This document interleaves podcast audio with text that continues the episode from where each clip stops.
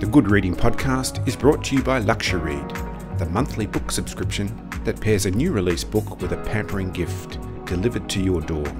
There are new books every month and nine genres to choose from. Why not spoil yourself or give the gift of a Luxuread subscription today? Visit luxuread.com.au to find out how. Hello and welcome to the Good Reading Podcast. Christine Manfield is one of Australia's most celebrated chefs. Her professional culinary life includes three acclaimed restaurants Paramount and Universal in Sydney, and East at West in London. Her books include A Personal Guide to India and Bhutan, Dessert Divas, Tasting India, Paramount Cooking, and Paramount Desserts. But today I'm talking to Christine about her latest book, Indian Cooking Class. Christine, welcome to the Good Reading Podcast. Thank you. Your introduction to Indian cooking class talks about the genius of Indian cooking as using spice to enhance rather than to dominate. What's the key to achieving that, to using Indian spice successfully? There really is a another ingredient as a flavor booster, and it's just having sort of an innate or confidence in your own cooking and how to how to blend, how to bring those spices together to really make the other ingredients in the dish shine.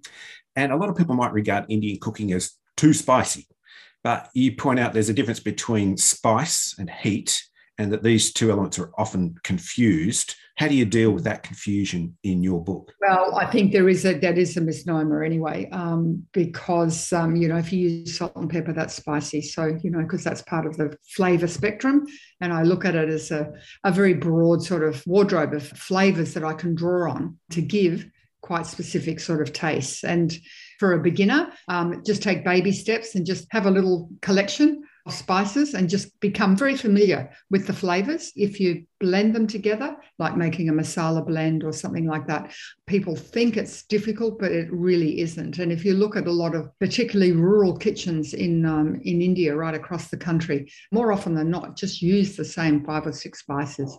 So it's not like they have a hundred in their, you know, thing. There are some that are more complex. If you go into the the cooking of um, that the Mughals brought in from the Persian invasion, you know, many centuries ago, um, their food is very rich. It's food for the royals. It's the courts. So the courtly cooking is always very different to the everyday household cooking. And of course, spices need to be fresh in the same way that vegetables need to be fresh. Yes, heat and light are the worst things for spice. Buying in small quantities from a reputable spice dealer is really important and turning them over as quickly as can wherever possible to use whole spices and grind them down yourself because that's where you get that immediate release of the volatile oils. That's where the flavor is going to be at its at its peak. I'm always impressed when i go to the indian grocer even buying something as simple as black pepper, and I compare it to the black pepper I buy at the supermarket. And when I open the one from the Indian spice shop, you really know you're it's dealing pungent. with a spice. It's pungent, yeah, and that's and that's what they sh- that's what they should be. I mean, you can get pepper from Daintree from Queensland, which is the same. You know, it's got really fruity notes. I mean, all peppers from different parts of the world have terroir just like wine do. Um, so they will all have different um, flavor profiles. So I have I work with probably half a dozen different sort of peppers, depending on what what outcome I want. Before we get into the book itself, there's one thing I've got to ask you from my personal perspective. I, I bought some fenugreek about two or three years ago. Uh, apart from uh, the fact that I should probably throw it out, start again. What is fenugreek, and what can I use it for? So if you've got the seeds, they may be a bit too past their use by date, but just put them in. What I do is, um, you know, paper towel, wet it, just like you want to sprout anything. Um, put the seeds in, you know, cover it with that, and just keep it sort of damp and moist until they start to look like tadpoles. And then you can plant it. And methi, um, M E T H I, is the green shrub which is used as a vegetable, and I've and I've used it quite um, liberally because that's a very um, staple ingredient in a lot of Indian cooking. So I grow that at home. So I have you know a, a, patch of it in my in my vegetable garden so i can just you know snip the leaves you can buy it in dried form which is how most people um, would do it because they're not necessarily going to go to the same bother. So it's a little sort of you know low low lying sort of shrub if you like um, soft green leaves that have got quite a distinctive sort of flavor. Um, and the seeds themselves are quite bitter. So usually you soak those in water, just or in vinegar if you're making a pickle to soften them and to make them palatable. Um, so some of the different, like a kasundi, that um, which is a tomato pickle from from um, Bengal or from Calcutta, um, would have fenugreek seeds in it, and some of the sour curries, particularly with fish, um, also have fenugreek. That's great advice. As soon as this finishes, I'm heading out to the garden and sprouting some fenugreek seeds. Now, Australians are well known for the love of travel and of the food they encounter along the way, and they've consistently brought these tastes back home. But we might still experience Indian food in a restaurant rather than at home. Where would you advise people to start in preparing Indian food at home?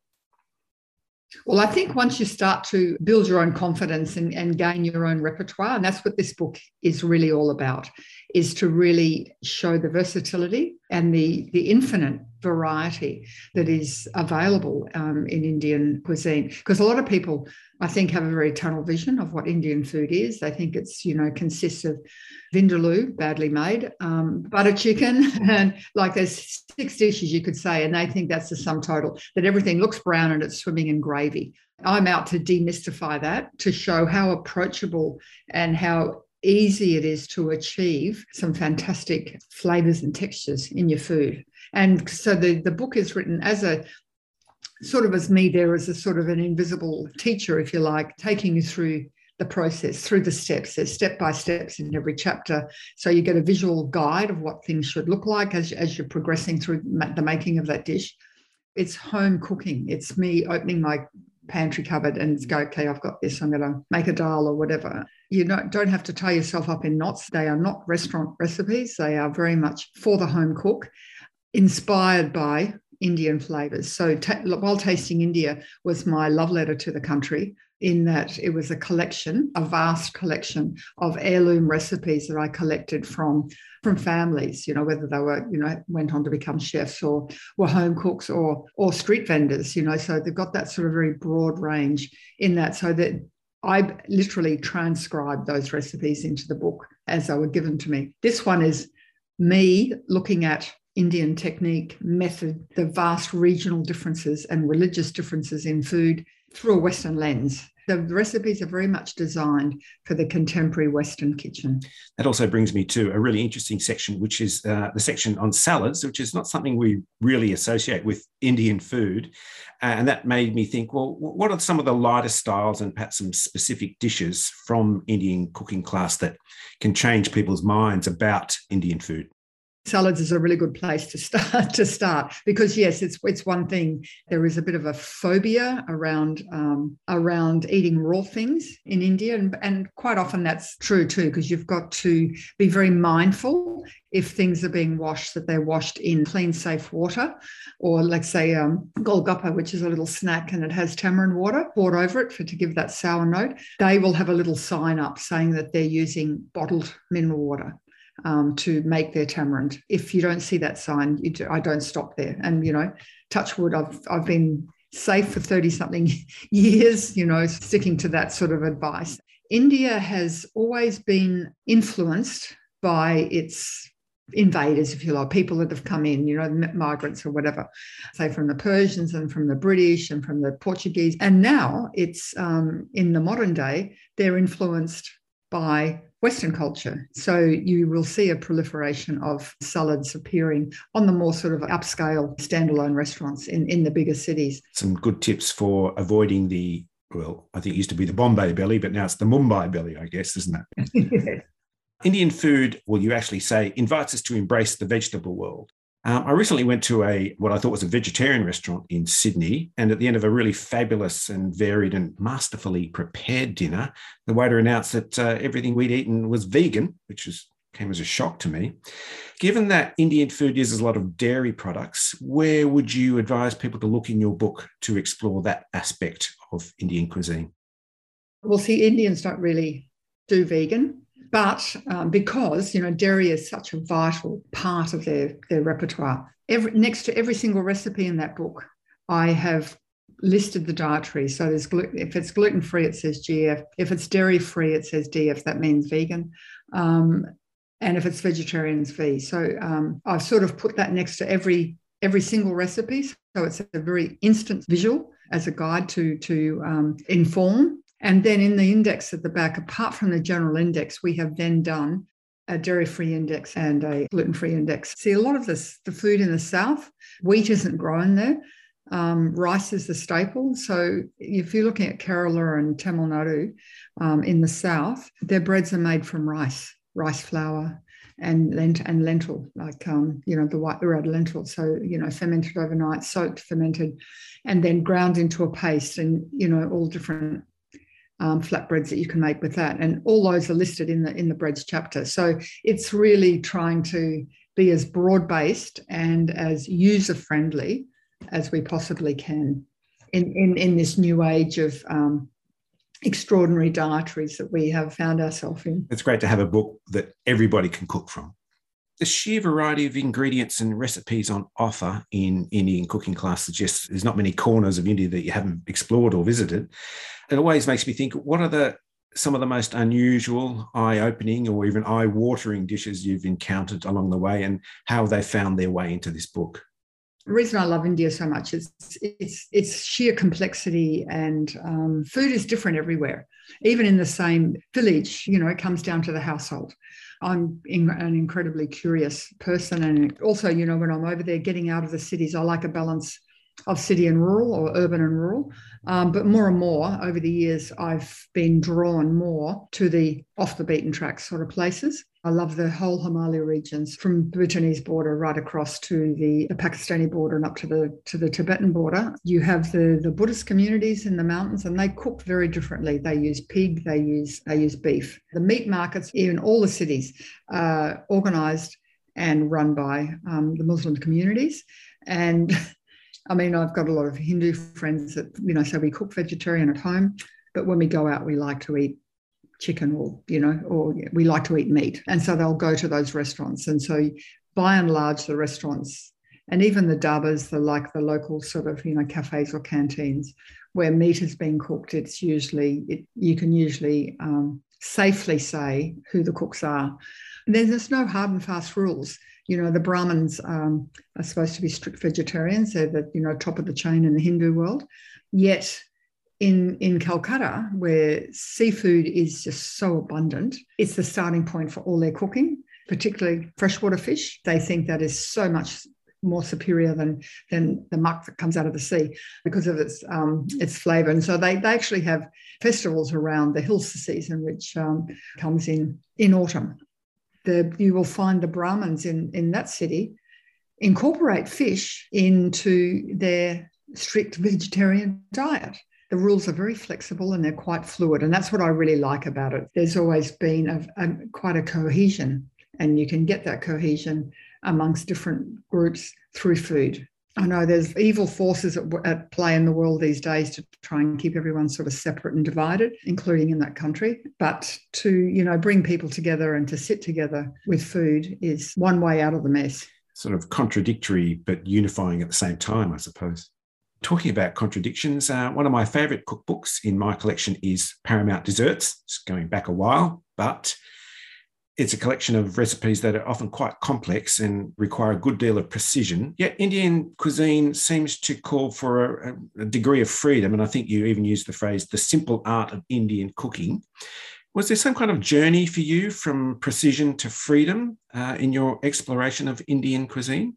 Desserts, by their very nature, are exacting it's a formula that you have to follow. You know that, you know, desserts are based on fat and sugar, essentially. And it's how you bring those together, how the molecular structure changes. And you can't just do a bit of this and a bit of that, like, you know, um, be quite sort of ad hoc, which in savory cooking gives you a much greater freedom to be able to do that.